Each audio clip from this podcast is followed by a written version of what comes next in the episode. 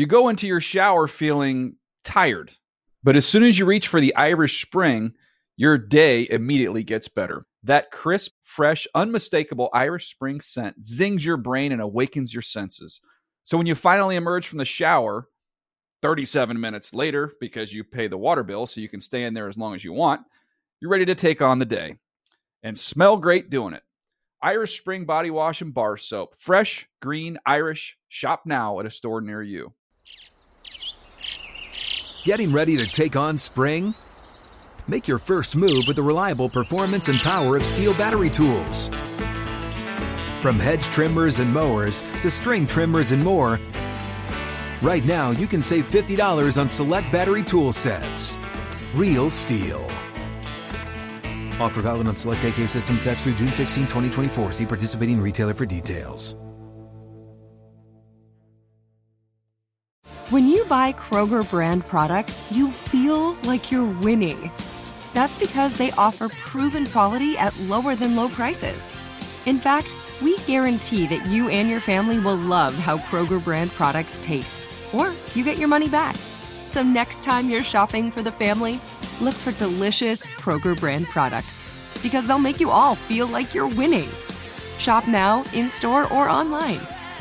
Kroger, fresh for everyone. The Around the NFL podcast is down with the get down. Welcome back to another edition of the Around the NFL podcast. I'm Greg Rosenthal, sitting in for Dan Hanzus, and I'm surrounded by a room full of heroes Mark Sessler, Colleen Wolfe, and Chris Wesseling back from vacation. Good to be back. I mean, literally right back from vacation. Right from the airport. It was a bit of an adventure. Yeah, I've been here since Thursday. I just haven't left the studio. Chris rolls in like a complete hero today. I feel like I'm about 40% today. I mean, you're coming straight from the plane. You lost your uh, lunch on the plane, we hear. You had a long week in Cincinnati and, and Tybee Island. I did. Some highlights. Cincinnati um, is a much neater city. The first time I've realized this since I've moved away. Mm. Much neater city over the last 10 years. It's- Neater, like cooler, or it's cool. There's so many more things clean? to do. Uh, I had two of the best dinners I've had ever in my life. what did you have? A tri-tip sandwich from a place called Taft's Ale House that was phenomenal. Ooh. They talk about this place in San Luis Obispo that has these famous tri-tips. Not even close. This to is the PG version of your trip, though. Well, wait, something you've eaten did not agree with you, Uh, yeah, something I ate last night came back to haunt me on the plane. But and you Tybee were was great. Were Tybee's you on the fun. aisle and you could quickly get up and go to the men's room? I was by the window and I had to Oh. get Oh, the whole no. row up. That's that's embarrassing. It Wes was- is in a complete fever dream scenario right now. Uh, Wes, he's straight from the flight. He took connecting flights today. He's fighting through pain. He shows right up. It's great to have him back. We will have Dan back for Thursday's show. We're uh, taping a day earlier than we told you about today. Monday and Thursday this week. Hopefully, we'll get back to three shows a week next week. I mean, but it, it's good to see you. It's good to be back.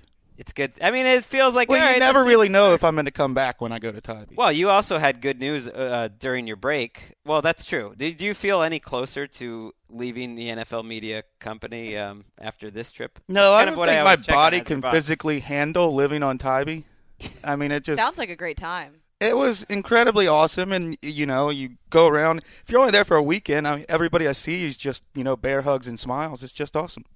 You you also mentioned you heard good news on your trip because you listened to our letters uh, from the future, which was a very popular segment. Thank you for all your uh, feedback on that. And you found out that you're still hanging out with Mark in 25 years at, at the local bar. I like that the alien invasion has not prevented us in any way from doing what we do. Well, Yeah. like I was saying, like much to the dismay of probably my entire family, we are still downing beers at a seaside bar roughly 30 years from now. I am still wondering about the visitation and why it's snowing in LA, Mm. but you know, I'm just glad the whaler is still here. Yeah, I mean, we can only go off what we got Right. in the letter, and it was very vague. So I, I'm with you. I Maybe don't, future did- letters will spell that out for us. We'll see. Who knows? Colleen, how was your weekend? It was great. My sister's in town, so spent some time with her. She's coming uh, off of a road trip um, with somebody that she met in Bali in Australia. Mm. Yeah, Well, they, you know what they say, no one parties like the Wolfe sisters. that's Uh, right. So uh, TD back behind the glass. Are you planning to leave the show within the first five minutes this time? Nah, I am here for the show, guys. Just uh, sipping on some very berry tea from Starbucks and uh, sad over some more disturbing Russell Wilson tweets to Ciara. You got endorsements now? Yeah. Product placement? Might. Trying. Do you have anything you want to jam into the show right now? I'll give you the No. chance before I ask you to start Again, the news. just more disturbing Russell Wilson tweets. I'm not even going to talk about that. Just going to move on. But just hanging here with uh, co-pilot Brandon, just chilling. That's you know. good. All right, let's do some news.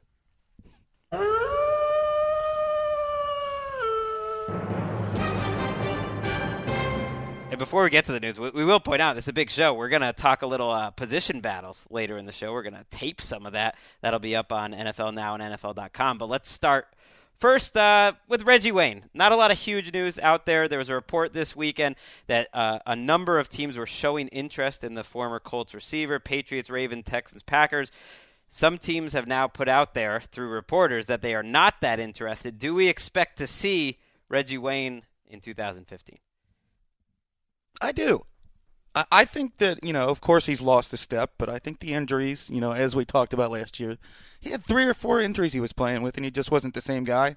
If he's healthy, why not give him a kick the tires a little bit, see what happens? I mean, if you're Bill Belichick and you've admired Wayne for his entire career, isn't that a perfect type of New England signing? And fans hate that every time anyone is available, of course we we matched him with the Patriots, but the New England does this kind of thing. And is he better than I don't know Brian Tyms or someone like that? We don't know. He was he was Don't not sleep healthy on Brian last season. Yeah, and you look at yeah, he's coming off the uh, surgery for the torn triceps, and he also had some elbow issues. But he, that really contributed to why he didn't put up a lot of good numbers last year.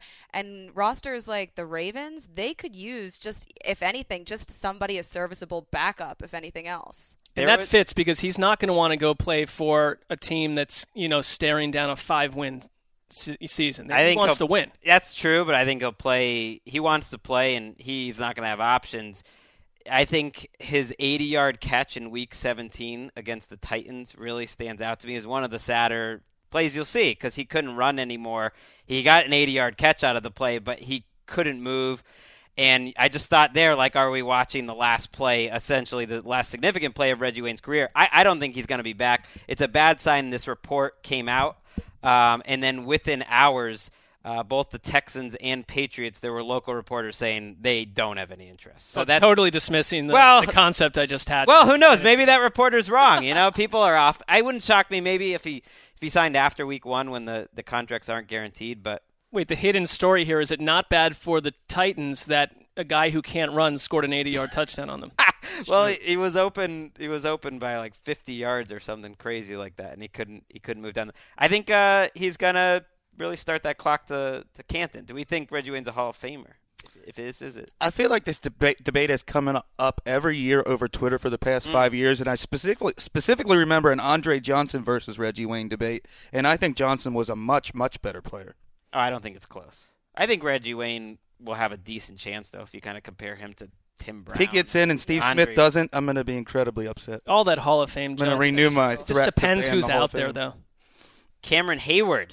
Uh, you, you know it's a little thin right now. These are really kind of the last shows we're doing, and these are the shows where we make our money. I mean, I was proud of Thursday's show. We did letters from the future. That was great. Yeah, it was fun. we did senior superlatives. We're just did. making things up out of thin air. Let's be honest, because there's no news right now. We're about a week away from training camp happening. There was some news though on Friday. It was late Thursday night, really. Cameron Heyward uh, signed a six-year deal with the Steelers. Just quickly, uh, you know, he's getting almost ten million dollars per season.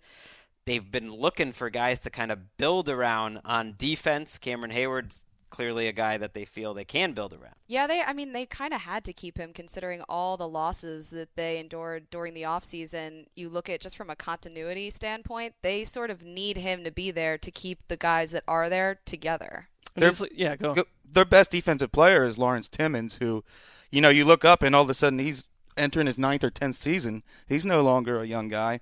I think they're going to build around Cameron Heyward and Ryan Shazier. He's one of the few guys that you know produced in terms of sacks last season. He can rush the passer, and it's hard. And that defense relies on that, and they, and they don't have. You know, there's a massive transition happening there. I didn't realize how well he played at the end of the season. He ended up with seven and a half sacks 12 QB hits, and 38 hurries, which is big production for a 3-4 defensive end. And, and most of it was in the last half of the season. Reminds me a little bit of Jason Worilds.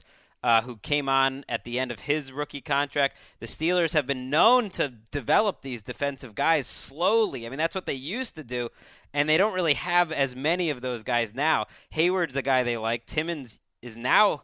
It's weird to think, but he's the big veteran guy there. That all the big names are gone. They need other guys, and we'll talk about that a little later. Jarvis Jones. They have a rookie, Bud Dupree. I mean, they need some other people to step up. It's a good thing their offense is going to score about 35 points a game. It's the Bizarro Steelers, a totally mediocre defense and uh, a great offense. Uh, another great offense, of course, uh, my New England Patriots. I mean, they You just say been so rolling smug. through. Uh, Julian Edelman had some quotes this weekend that you uh, you don't want a, a mad Tom Brady. That Tom Brady right now is a little bit ticked off. And if you're an opponent, that's not the kind of Tom Brady you want to see. Do you think this sort of off-season stuff, a ticked off Tom Brady that he's upset, makes any difference in the world? Zero. I think he plays every game like he's pissed off. Mm. Yeah. I mean, he's already one of the most hyper competitive people to ever play in the NFL. I mean, I think it matters a little bit with a guy like Adrian Peterson, where Mm. he is seems like a house on fire. Brady, you're absolutely right. I mean, remember him coming down the tunnel at the Super Bowl, and this- Oh, it's man. no different than Week Three. That was he is honestly the same dude. goose pimples. Yeah, we've seen him look really angry on the sidelines when things aren't going right. But to me, this quote, it's just like, "Uh oh, Tom Brady's angry. Better watch out for the Patriots." Well, okay, great. Yeah, I mean, I think you're gonna watch out for them anyway. He's just good. That's the that's the problem Well, for the he, other team. Not that he he's is angry. always angry though, and I think keeping that edge is what a lot of great players do to stay great.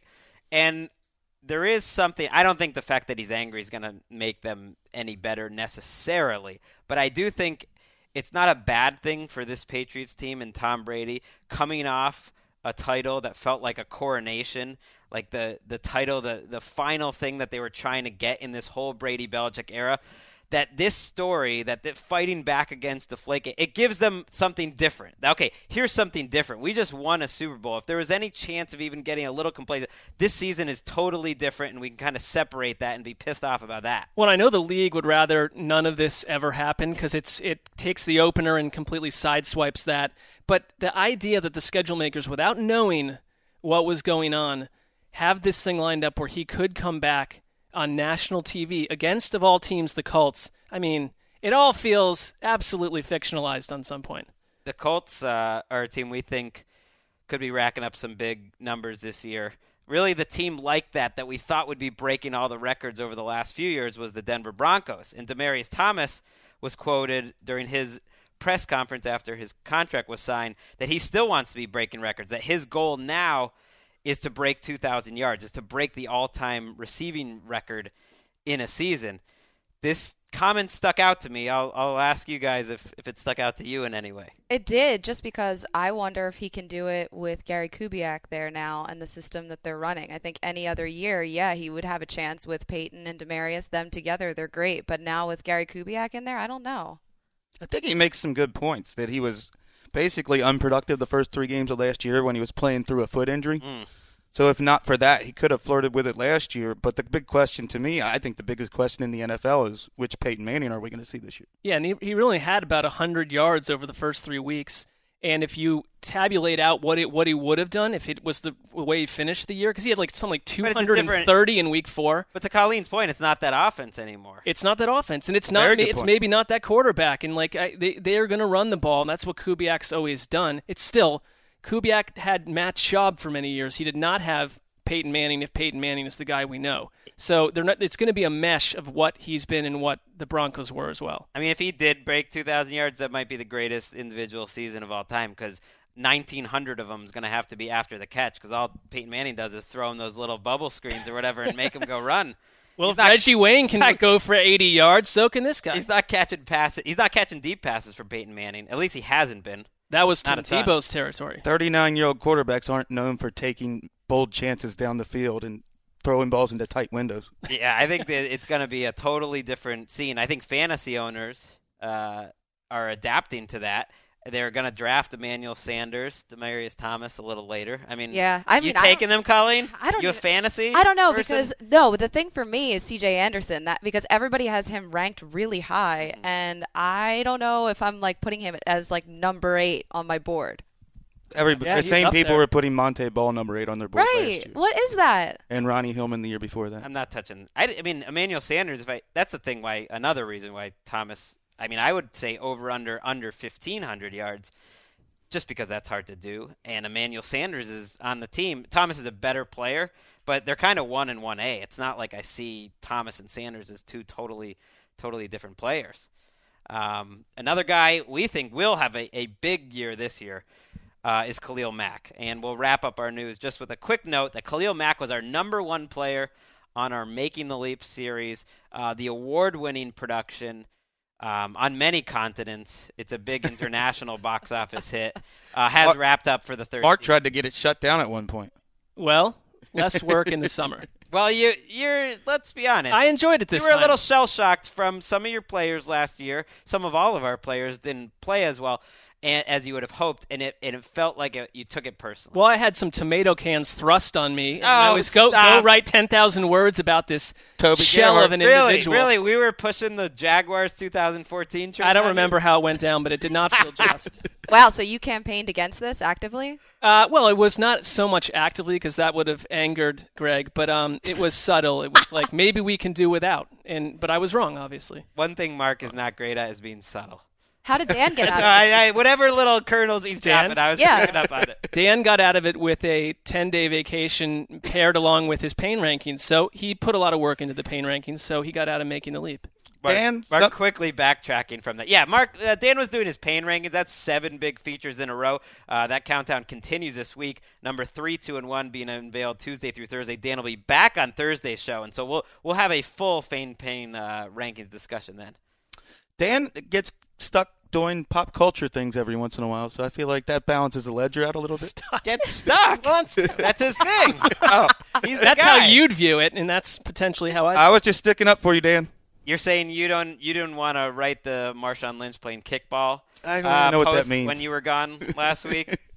Why Wes, would you- anybody write about a guy playing kickball? Did was the number one story Oh, on boy. the site by far. That does last not week. surprise me. Staying out of this. Shout out to Yeah. Manuk who wrote that up. I like it, I like it when a story takes like three minutes to write and then it gets all the clicks. All right, um, that's it for news today.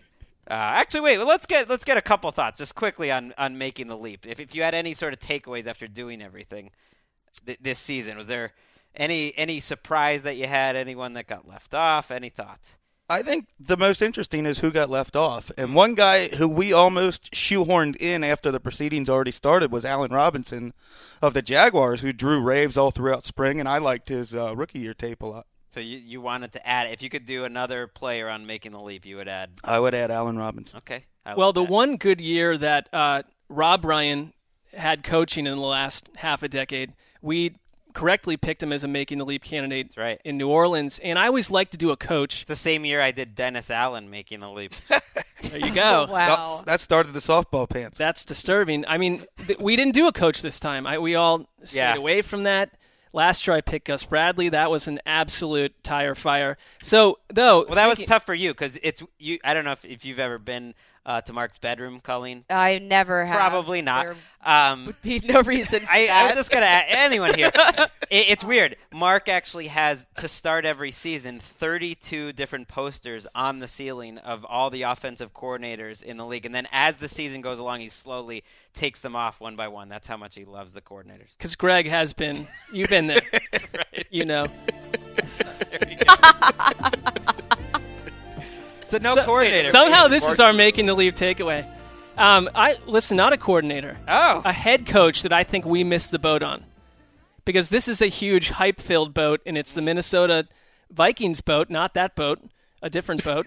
Not the and it's There's a lot of boats. yeah, well, That's it's a got, lot of votes. It's got Mike Zimmer. How about him? I think Mike Zimmer should have been our making the leap coaching candidate because I think the stars are finally aligning. They got It's a some lot of wide Vikings. We had three Vikings on it as is. Well- Anthony Barr, who, let's be honest, if if I did it again, I wouldn't have put him number three. I like Anthony Barr. I would have put some of my guys, like Jason Verrett, I would put him in the top five. I think he's going hmm. to. Well, he I was only really he only rose up because you yourself were on a, a break and came back. Well, he was and, going to be know, number five. We were yes. moving pieces up because we didn't, you know. He's got to be number five. Yeah, that's a little peek behind the curtain. But yeah, Zimmer could be. Well, we you gotta- almost chose him just because we have so many Vikings. If you if all these are correct, if we're saying we're right, then you've got a bunch of good players. You've got Adrian Peterson back, Mike Wallace. You've got Norv Turner. Is You've got Mike a young Wallace quarterback. on the list? no. No. He's not making Yeah, no. In No. unison. Absolutely not. This team is definitely trending toward team of ATL. Though. I the, I have a problem because I agree with all that, and I like I want to root for the Vikings, and yet they have that thing where they're the team now I that, know. that is trendy, and then I immediately am repulsed by that. So it's How about the worrying- Cardinals? Worrying facts. I always like the Cardinals. Well, Teddy Bridgewater came out and he was like, "We're not as good as you guys are saying." Mm. That's- So- and you're in, still in Green Bay's division, by the way. right. So Well, that's that's making the leap. 2000. Any takeaways from Colleen? Uh, I guys, I think you did a great job. That's um, should it solid continue? work. Yeah, I'm Is gonna. it potentially the last year that we do it in your mind? I don't know what the right answer is to that question. We're definitely Greg. gonna do it again. Oh. Top 20. You know, it was. On Yeah. it goes. We're gonna do it. I I really like Verrett. I mean, I like I like when you you start to like players a little. More. I mean, you automatically start to like players a little more if you throw them on there. Ty, Tyrone Crawford's headed for defensive rookie of the year. There, you, I mean, player of the year. Wow. I'm just kidding. That's not really gonna happen. All right, let's get to our position battles segment. All right, we're gonna go through eight of the most intriguing position battles across the league, and let's start with uh, Colleen.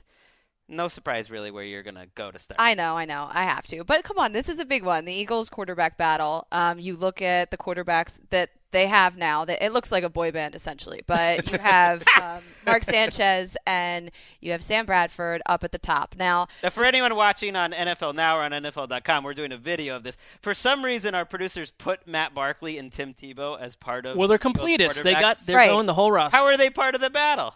Uh, I mean, you know, technically, I guess, They're but there. not really. Ryan Reynolds also. Well, Ryan Reynolds doesn't Sam Bradford look like Ryan Reynolds? Mm. By the way. yes, way, he does. I mean, dead ringer. Vaguely. So, uh, but Ryan Reynolds is of a not chance- coming off of two ACLs. Ryan Reynolds has about as much a chance to win this battle as Tim Tebow. that that is accurate. Yeah. So it worries me with the ACL tear. You're still laughing at that one. Um, and the fact though that Sam Bradford has never really had good weapons around him. So I think it's going to be interesting to see how he does with Chip Kelly's offense. I mean, yeah, the receivers in Philadelphia are not great. But you do have a running game that's going to help take some pressure off of him. And then when you look at the games that he played in 2013, those seven games, he was on pace to put up really great numbers. I mean, it, when you look at the yardage, the touchdowns, the passer rating, that was great. And then Sam Bradford, or and then um, Mark Sanchez, he actually put together some good games with Chip Kelly. Now, Some good as, games and some terrible games. That's as he Mark played, Sanchez he got does. a little bit worse. But I mean, it, it's going to be interesting regardless. I, mean, I think we're not that far away from preseason games. And last we checked, Sam Bradford was not running around at full health. So if you have Sanchez taking the majority of the preseason action and maybe even starting the season, that completely alters Bradford's departure point and what it even means for this team. I think this is it's more about where Sam Bradford is from a health angle. We've never seen two quarter a quarterback come off two massive knee surgeries like this. Yeah, I think the competition is weighted in Bradford's favor, but like you said, if he's not Look at healthy the money. enough to do They're it, paying right. him Yeah. like a That's what they want, but you can't just make him play. It's almost Nothing's Bradford versus though. his health. That's Right. really the battle. Bradford versus his health. And Sanchez versus like the memories of Sanchez. Because who knows, in year two, maybe Sanchez could be better. Do you think I mean in Chip Kelly's system, do you think Mark Sanchez could be like a borderline Pro Bowl type of guy? I think he can put up those numbers. That doesn't mean he's going to win 12 games, but Mm. yeah. I think he'll put up the numbers, and I think that all the beat reporters said he was more improved, noticeably more improved this spring. And here's the thing if Sanchez, though, does beat Bradford and plays all 16 games, then the Rams are sending a third round pick to the Eagles, and the Eagles are off the hmm. hook for all the money that they signed Bradford for because zero dollars are guaranteed. So they could just release him before the start of the season. Yeah, they're not on the hook for half a decade with Bradford. This is a, Right. this- let's see what happens in one season. You should never be on the hook for Sam Bradford for more than that. I mean, if Mark Sanchez starts all 16 games for the Eagles, that would be a miracle. It would be, but you you've seen Like what we have Chip a better chance. able to do we have a better Nick chance of winning an Emmy than Mark Sanchez does of starting 16. Don't games. bury us. Let's uh, let's move on to the Rams yourself, running back. I think the Eagles quarterback situation is probably the most impactful position battle in the entire league. Rams running back maybe not as impactful as, on a league level, but I find it really interesting. Tre Mason and and Todd Gurley, and you're really talking about again a guy maybe going against uh, his own knee injury because if Todd Gurley is healthy. You know, they drafted him that high to be the guy, but we don't know if he's going to be the guy to start this season. And if he is even close to 100%, like that is the most fun and potentially fun to watch backfield in the entire league. What? What do you, don't think so? The most fun backfield to watch in the entire league. Well, it's in the mix. Have have you watched Todd Gurley's? Any of his any of his Yes. tape from college is really fun to watch. And to me, Tre Mason was great. I last love year. Tre he was Mason the best last rookie year. running back in the league. Yeah, but how's their run blocking? Well, we'll see. Well, they have. They have Tre been- Mason they- was better than Jeremy Hill. Um, no, No, but Tre Mason. Tre Mason, though. Jeremy Hill out of there. Here's the thing. I got a little Mason carried away. Was in one of the bit. most boring offenses, and he still looked. He he was the reason that Rams team was somewhat watchable last year. From a fantasy angle, I thought he was interesting as well. I mean, it depends. you you keep picking these internal battles. Guy versus his own ups and downs. Gurley versus knee. It's Well, but like that's Mason- what it comes down to. Well, but, but Mason is so good, and I know they they clearly He's so good that the Rams took another running back at Well, number they- 10 overall. They had a guy who they say was their number one player overall on their board, and it's the NFL in 2015. You get you get two running backs. Mason maybe isn't a 300 carry guy, but he's a lot of fun. To By watch. the way, Nick Foles is your quarterback. We have no idea what's going to happen with that team. Colleen was very concerned about their run back uh, blocking, uh, but I've got two words for her: Rob Havenstein. Saucy. And I just wanted to show her That this is a good picture. look. I mean, he's just like a guy that you look at and you think, Havenstein. Looks like a Viking, literally. He does. They have five rookie uh, offensive line. I don't know. You don't need. You know, you're on turf. Uh, you're going That up is against. not promising. Think- Were you heading towards you don't need an offensive line? You Is don't that what need an you're- offensive line on turf. All right, let's talk about the Texans quarterback situation, and uh, we have to start with Ryan Mallett, who played just two starts last year. He looked pretty good. He's going up against Brian Hoyer, and uh, our graphic here says that uh, Tom Savage, I believe his name is, is somehow in the mix. How did they get a picture of How him? is this? How is I don't know, Greg. In theory, this was my segment, but you have Tell done me- an tell excellent me job how- starting this off here. Tell me how intriguing this is. Why? well, is this I don't think it's intriguing because I think no matter who wins this battle, it's a it's a situation where Bill O'Brien, not unlike he had to do with Mallett last year in that Browns game, they t- ran the ball a ton down the stretch. He's got a big arm, and we saw Brian Hoyer all last season. You have to mask this quarterback play. Mm. I look for all the defending I tried to do of Brian Hoyer last season. Statistically, by the end of the year, an absolute bankrupt passer under center. So I do not know it. He was, and and Mallett is a is a wild card. It was the, like you said last week, Greg. When Mallett is not on the field, his myth grows, and we think more of him. I think the more we see of him on the field, the less we'll think of him. And so it's probably a situation where we're going to see both of these guys. Who starts the most games for them? I that comes wait. down to injury, but It- I would say Hoyer based on the fact that he has done that before. I'm not even sure this is a battle. I mean, Tom Savage is. We're not even sure he exists. Well, apparently And, uh, he does. Who's and this I, guy? And I wouldn't be surprised if within a week of training camp starting or less, that Brian Hoyer is just the starter. No, I agree with that. If I had a nickel for every time Damashek mentioned Ryan Mallett's whip, well, he's, he can spin it. He's got a whip, you know. Well, come on. He, the one thing why though, would, he would have played more by now. you in Houston, all just the get beat the writers. O'Brien likes Hoyer. Yeah, That's I think he likes. Ho- I think they're both better fits than Ryan Fitzpatrick for in O'Brien's mind, number one. But that fan base absolutely wants Ryan Mallett to start. That's been an issue down there, and if and I think if it's Hoyer to start the year, he's going to get the hook when they invariably have bad quarterback play. good running game there, but the receivers. We'll see. DeAndre Hopkins. They should have a good running game. DeAndre Hopkins, Cecil Shorts, rookie Jaelen Strong. Your tight end is Garrett Graham, C.J. Fedora. I mean, It's- that's, Wow. You're not generating as much as excitement as the Rams' backfield. you're not cooking with heat. You know what I'm saying? Jaelen Strong, Philly guy, kind of like that. Oh, you're always just Showed up Everybody out of rolls shape. their eyes. let's let's talk Cowboys running backs. And uh, this is a, a conversation. You know, we've we've talked about the Cowboys running backs. You know, throughout the offseason. How do you see this battle shaping up during camp? Because you've, you've kind of been in the McFadden. camp I see Greg Rosenthal, Mark Sessler, and every Cowboys beat writer handing the job Mm. to Joseph Randle. But John Daly is a man of vision. John Daly. yes, I love this. John Daly, the golfer, okay. predicts a 2,000 yard season for Darren McFadden. He sure does, everybody. this is going to be good. Couldn't disagree more. And I think you're going and to you see. agree with that, Wes? I you think just threw that out I think there. 1,000. Okay. Well, that's that a big that's fair. I think you're looking absolutely at a committee structured backfield number one. It's gonna just it just has to break down that way. And I think that what they had last year was a one year situation for Dallas. Romo's not going to get by with throwing the ball 430 times. It's going to be much closer to putting him back near the 500 mark. And they're going to Dez Bryant's going to have a huge year because they're going to lean on him much more than they plan to.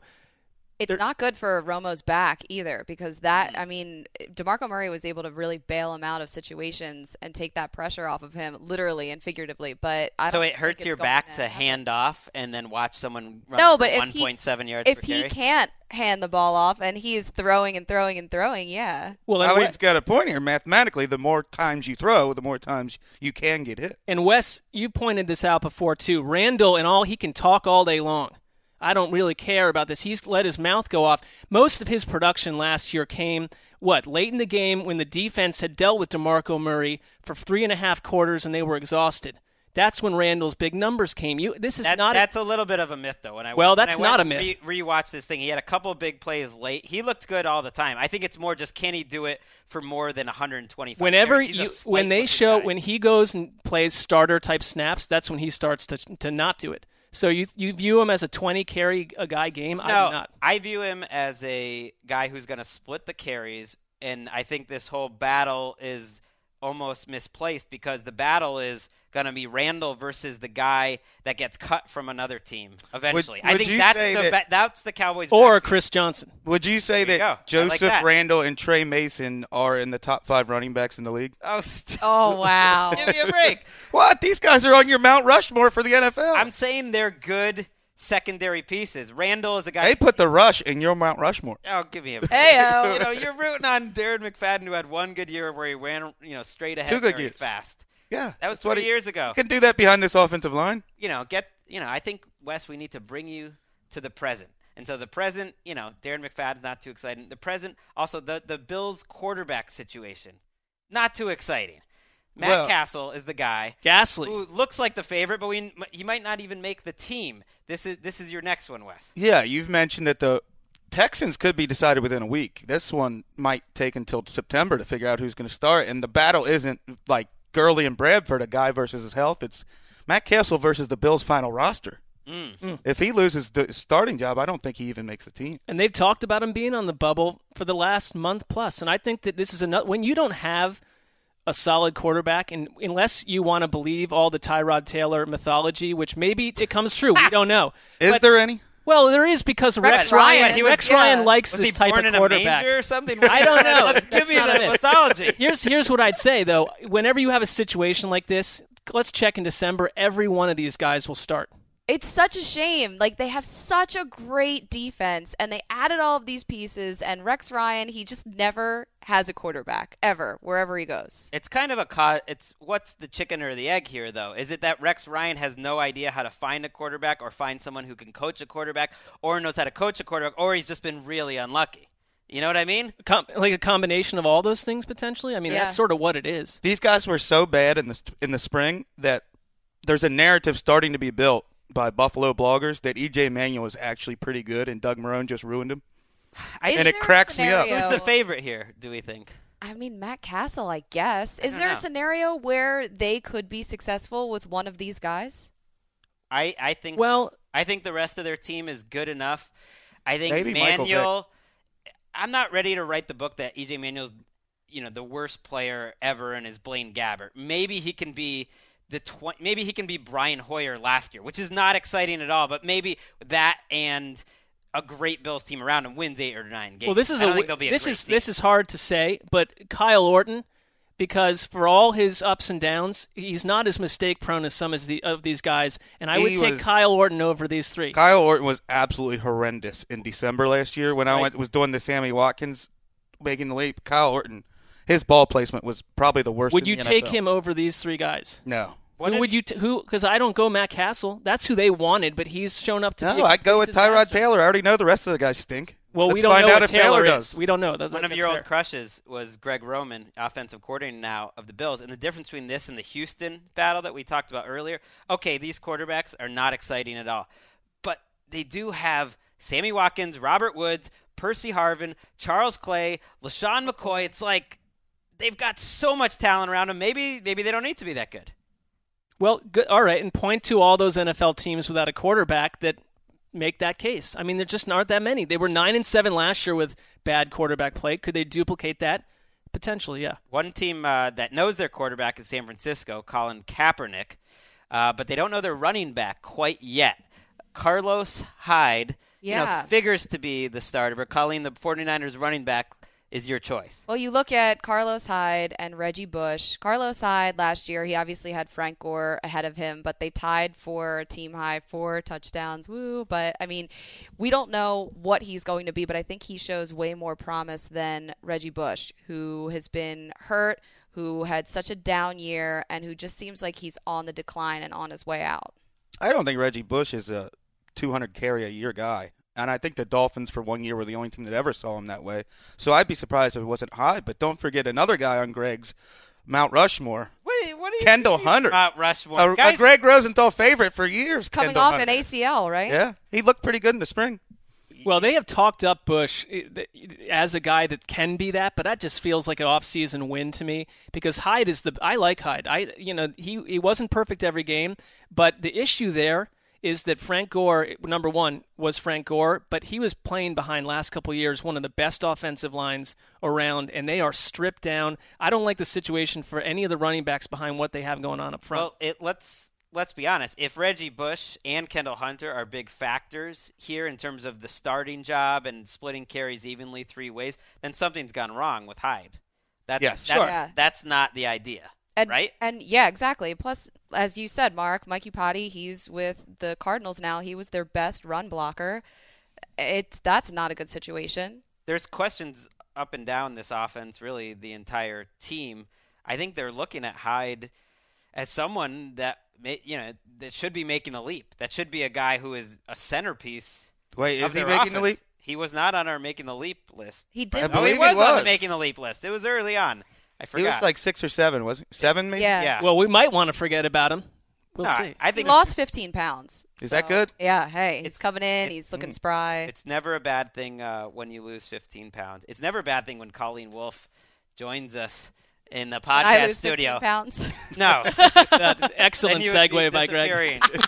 um, but she's got to leave us right now. We still have a couple more Yes. battles to go quickly, but you have to run off I and do. do a couple now segments. So we're we're gonna say goodbye to you mid-show. Guys, it's been real.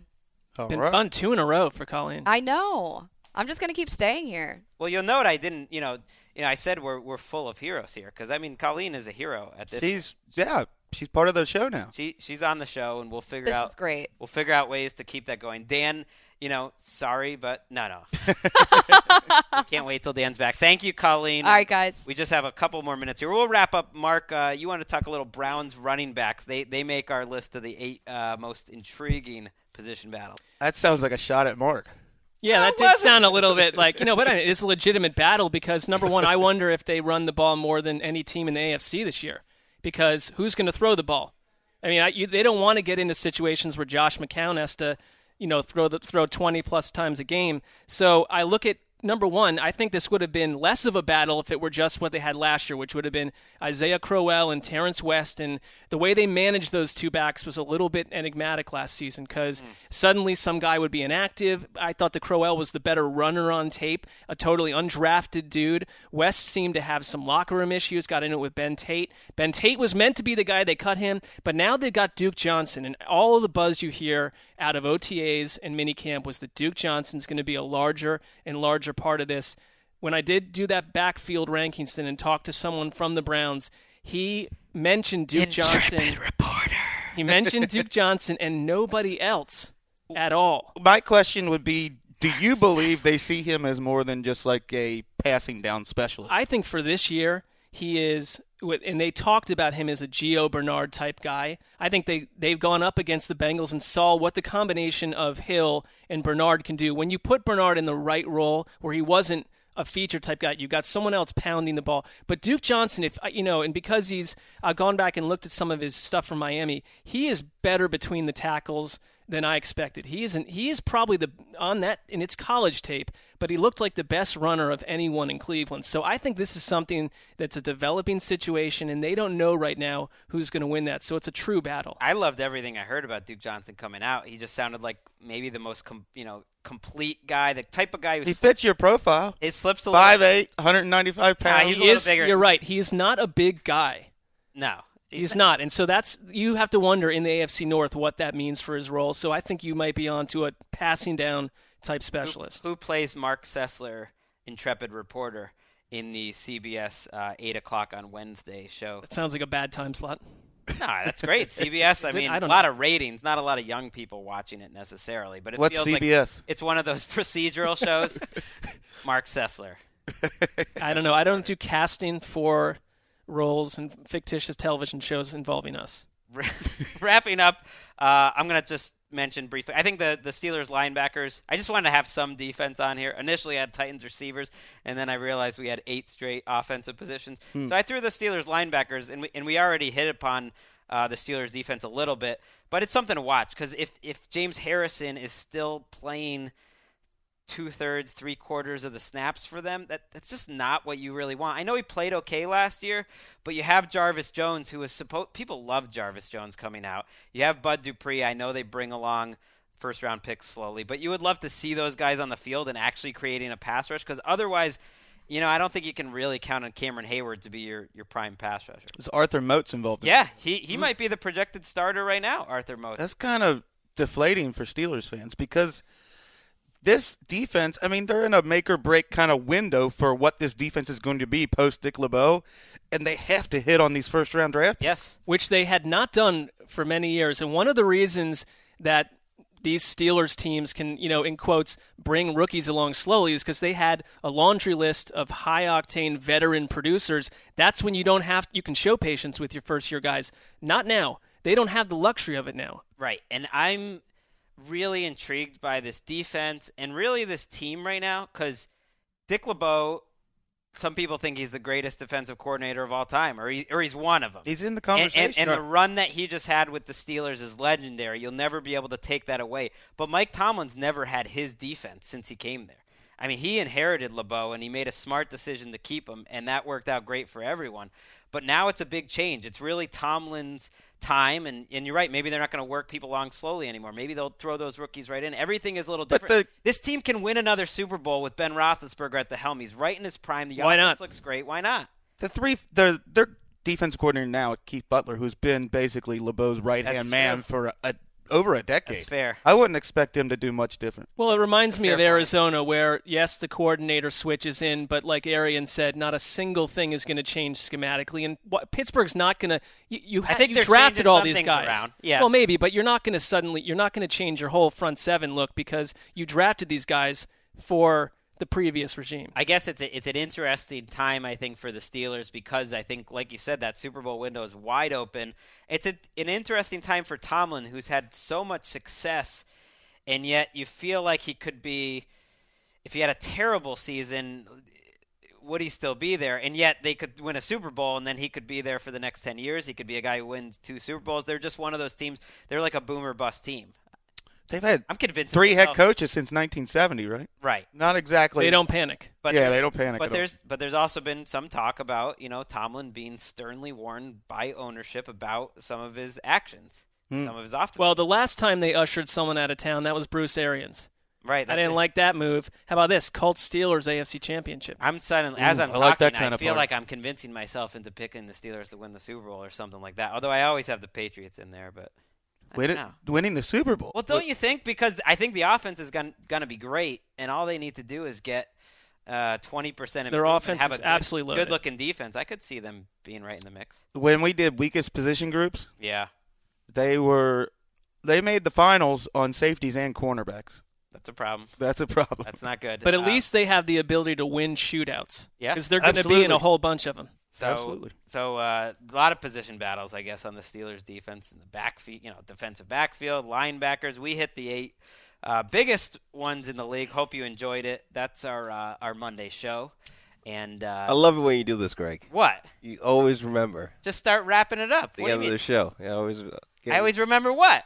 You know. th- Go ahead. Do what you do. Oh, wait, you're talking about your segment that we haven't done in two weeks, and not one person has even mentioned it on Twitter. Hey, That's where's not that segment? true. That's not true. That's I'll tell the you what, though. Actually, TD I'll tell you over what. over the weekend, what happened? Yeah, over the weekend I listened to the last show, and uh, it was a great episode about all you guys, including future Mark Sessler. So I would say this: future Mark Sessler has an MVP award, and present, present day not so much. That's fine. At All right, so I- who won it this I like time the then? arc. For today's show, uh, two words, guys: uh, flu game.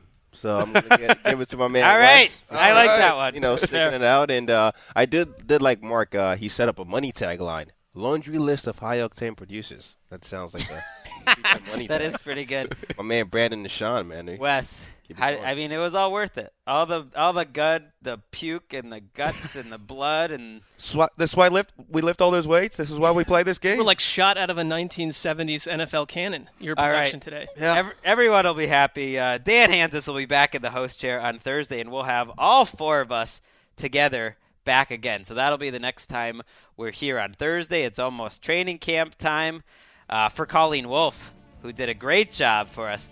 What what song is that? We have a new outro song, TD. Wow, TD. whoa, Give me a whoa. That's my Wow. bad. Thoroughly exposed himself. LVP, LVP award goes Yeah, to it's all TD. me. Let's keep this all in the in show. TD's defense, he hasn't produced since we that I became know. a song. That is Right, true. This will that's be my great. first time. Legitimately my first time. he first never time. makes it to the end of the no show. lie. This That's- is my first time playing. I've a been great dancing to point. this lately. Yeah. Let's do Give it. me a break, TD. Uh, but again, we want to thank Colleen uh, for stopping by. Mark Sessler. TD, just start anytime you want. there it is. Finally. Uh, for Mark Sessler, Colleen Wolfe, Chris Wesseling, I'm Greg Rosenthal. Thanks for listening once again. Back on Thursday.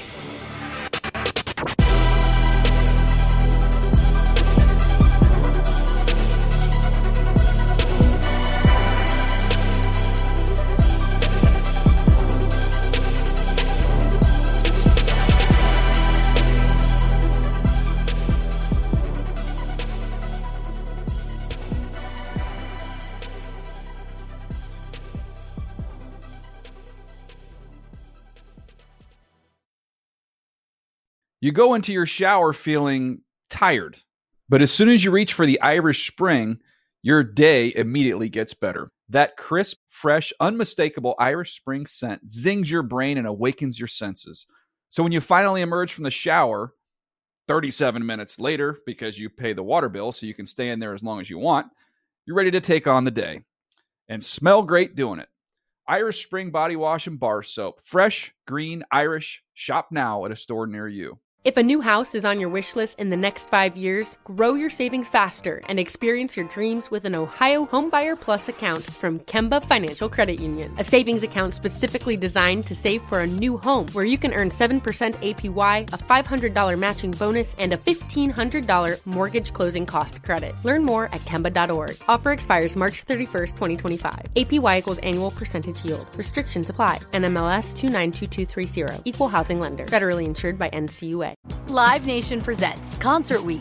Now through May 14th, get $25 tickets to over 5,000 shows. That's up to 75% off a summer full of your favorite artists like 21 Savage, Alanis Morissette, Cage the Elephant, Celeste Barber, Dierks Bentley, Fade, Hootie and the Blowfish, Janet Jackson, Kidz Bop Kids, Meghan Trainor, Bissell Pluma, Sarah McLachlan. Get tickets to more than 5,000 summer shows for just $25. On sale now through May 14th. Visit LiveNation.com slash Concert to learn more and plan your summer with Sean Paul, Sum 41, 30 Seconds to Mars, oh, and Two Door Cinema Club.